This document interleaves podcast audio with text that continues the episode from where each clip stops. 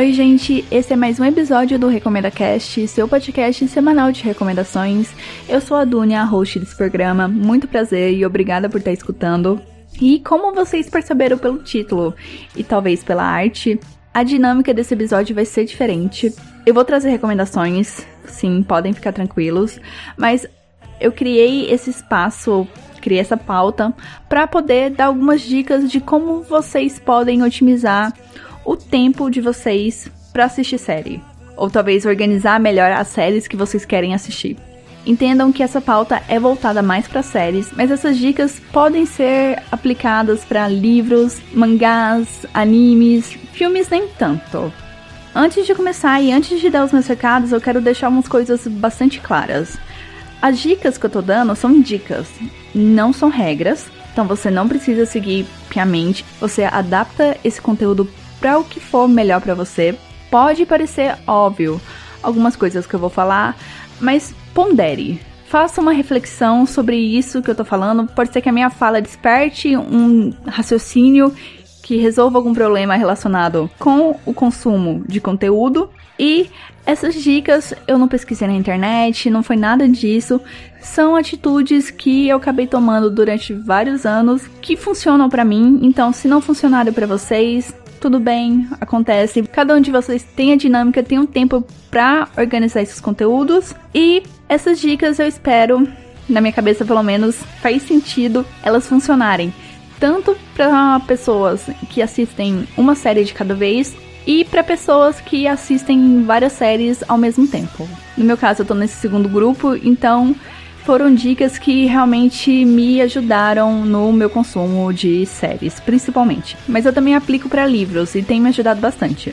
Antes de começar com as dicas, meus recados. Siga arroba RecomendaCast tanto no Twitter como no Instagram, porque lá, além de você ficar por dentro das datas que saem os episódios, você também recebe recomendações extras de conteúdos. Para entrar em contato comigo, é só mandar um e-mail para contato arroba recomendacast ponto com ponto b r ou mandar uma mensagem nas redes sociais. Para escutar esse, os próximos e os antigos episódios, eles estão e estarão disponíveis no Spotify, iTunes, Google Podcast, Mixcloud, Cashbox e no site recomendacast ponto com ponto b r. Entrando no site, você escuta os episódios, como eu acabei de falar, faz o download deles e assina o feed. Terminei meus recados e vamos começar com as dicas.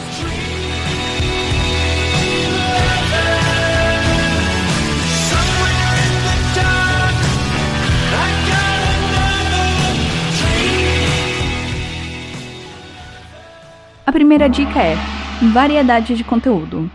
Tentem não assistir séries com temáticas parecidas ao mesmo tempo, ou uma seguida da outra. Por exemplo, ah, você tá assistindo um drama médico, terminou e logo depois você vai assistir outro drama médico. Provavelmente você vai se cansar, você vai ficar, tomar ranço daquela série, e pode ser que a série não seja essa coisa toda ruim, é só porque você veio de uma sequência de um conteúdo parecido e você precisa dar uma respirada e assistir ou consumir alguma coisa diferente. A minha dica é intercala, por exemplo, você está assistindo uma série de mistério, depois dessa série acabar, assiste uma comédia, ou mescla história de época com uma série procedural. Se você assiste anime, uma coisa que funciona muito pra mim é mesclar série com anime, porque geralmente as temáticas são bem diferentes e acaba não me cansando, não me saturando tanto. A segunda dica tá ligada com essa primeira, que é variação da duração dos episódios. Uma coisa que eu percebi que me ajudou bastante com o fato de eu consumir várias séries ao mesmo tempo é ter variação de duração de episódios. Por exemplo, eu sempre tenho uma série de vinte a vinte e cinco minutos dentro da minha listinha, porque são séries que eu consigo assistir fazendo esteira na academia. E essas séries podem ser conteúdos novos ou pode ser coisas assim que eu tô com vontade de reassistir. Tipo, esse ano eu já consegui reassistir Avatar e Fullmetal Brotherhood só nesse esquema de pegar séries pra assistir quando eu faço esteira. Aí quando eu chego em casa, eu tenho um tempo e quero assistir série, eu pego as séries maiores, as séries de quarenta minutos, de uma hora que eu acompanho. Parece que as minhas séries rendem mais porque eu consegui organizar, adequar as séries ao meu tempo, à minha rotina. E até porque é bacana, porque às vezes você não quer assistir uma série longa, você não quer assistir uma coisa de quarenta minutos. Aí você pega essa série menorzinha de vinte que você já estava assistindo e pronto. Minha terceira dica é evite séries com mais de quinze episódios. Quando os seriados começaram lá nos Estados Unidos, as temporadas tinham em torno de trinta e quatro, trinta e seis episódios. E esse formato que a gente conhece de vinte e dois a vinte e quatro episódios, ele é um padrão que foi estabelecido lá nos anos setenta, lá na T V americana. Vocês podem perceber que, com a chegada da Netflix e de outros serviços de streaming, vem reduzindo a quantidade de episódios, mas não pensem assim, ah, o estúdio ou a produtora tá querendo que o espectador não tenha mais aqueles episódios de encher linguiça no meio da série, quer melhorar o conteúdo que ele tá produzindo. Não é bem assim. Essa redução no número de episódios é porque produzir três episódios sai muito mais barato do que produzir vinte e quatro. E tem também essa competição da T V aberta americana com serviços de streams, e a gente ganha com isso porque realmente as narrativas, elas ficam menores, ficam mais diretas e não tem aquela extensão de linguiça, aqueles fillers que precisam ser colocados para dar o número correto de episódios que a série propôs fazer. É claro que tem exceções. As minhas exceções são as seguintes: animes e desenhos, porque é meio que padrão que os episódios tenham entre vinte e vinte e cinco minutos. Então, dá no mesmo eu assistir uma temporada de anime que tenha vinte e cinco episódios e cada episódio tenha vinte e cinco minutos, e uma série de três episódios com duração de quarenta minutos cada.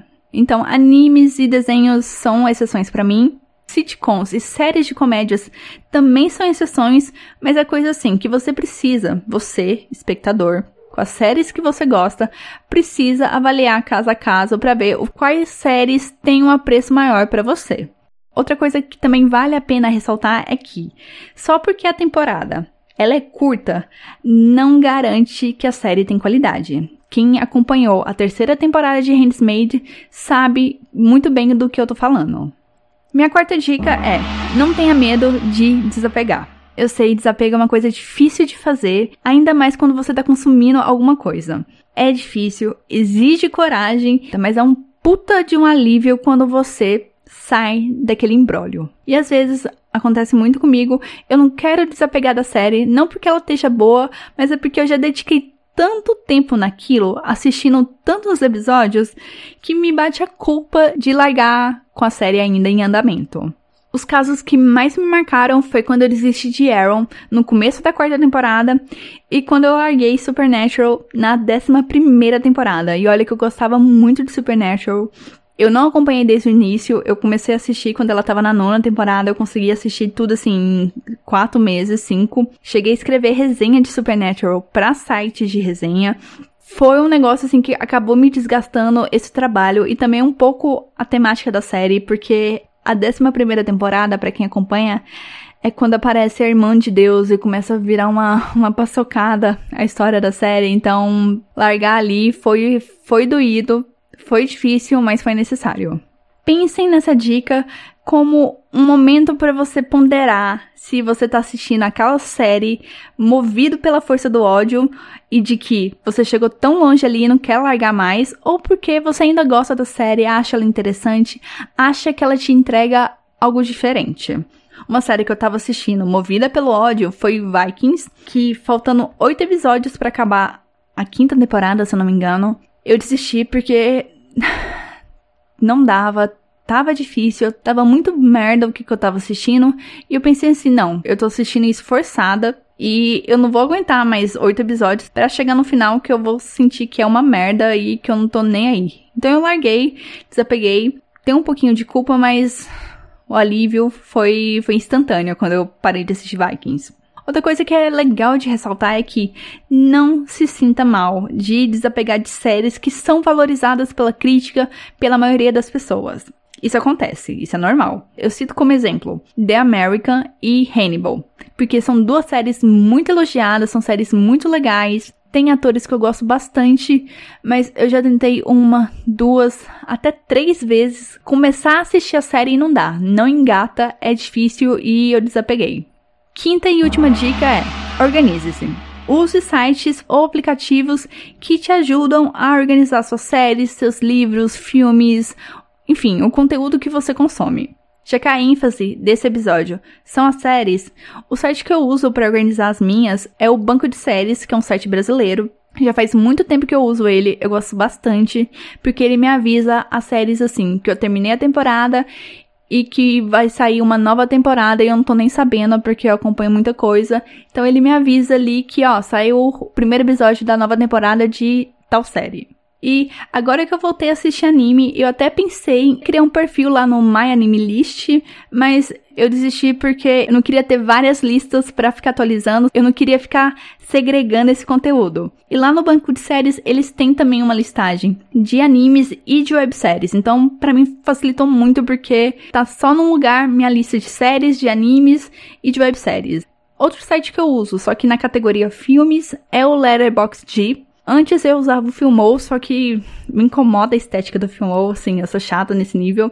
Mas eu não gosto, eu acho meio mal organizado. Aí eu consegui migrar pro Letterboxd. Eu achei que ia ser trabalhoso, porque eu ia ter que pegar filme por filme que eu assisti e colocar lá no Letterboxd.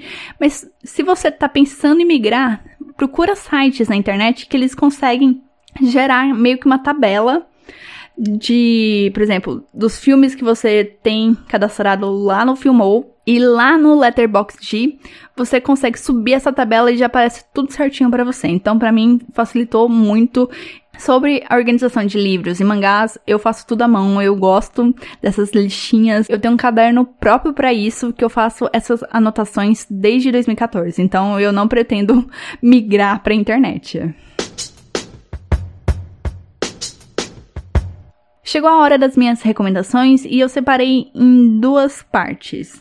Primeiro, eu vou recomendar conteúdos que tenham uma duração média por episódio de cinco até quinze minutos. E depois eu recomendo conteúdos que tenham uma duração média de vinte a trinta minutos por episódio. A minha primeira recomendação é a websérie argentina chamada A Frequência Kirlian, que tá na Netflix, eu ainda não assisti, tá? Eu só achei ela interessante, por isso que eu tô recomendando aqui pra vocês. Ela é composta por cinco episódios e cada episódio tem uma duração mais ou menos de dez minutos.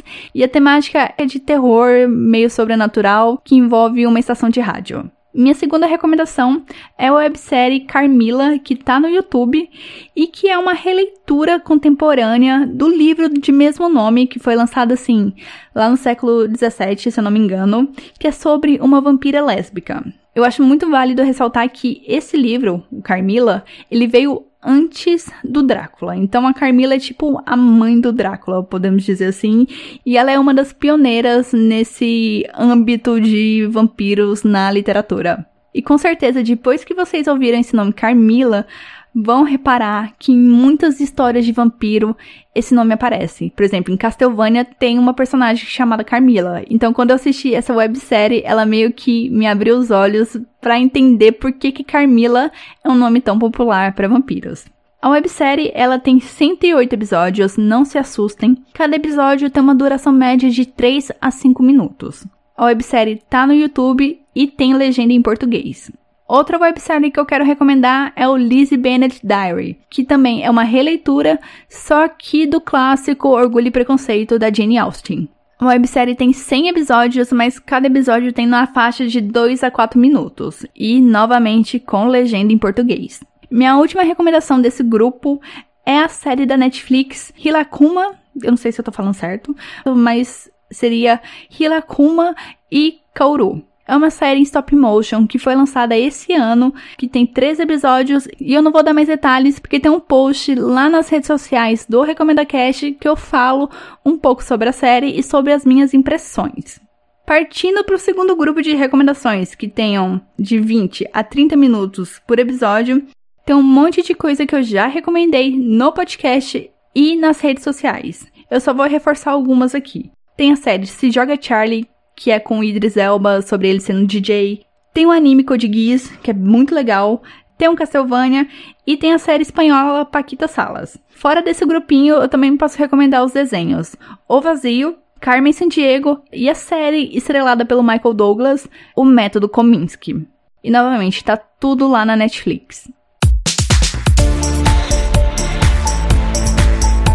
As recomendações da semana que vem serão um filme e um anime. Eu espero vocês lá, eu espero que essas dicas tenham ajudado de alguma forma vocês, seja para repensar ou aprimorar o método que vocês já usam para consumir séries, para consumir conteúdo, ou dar novas possibilidades para você organizar o seu consumo de séries, de livros, de mangás, enfim. É isso, até semana que vem, tchau!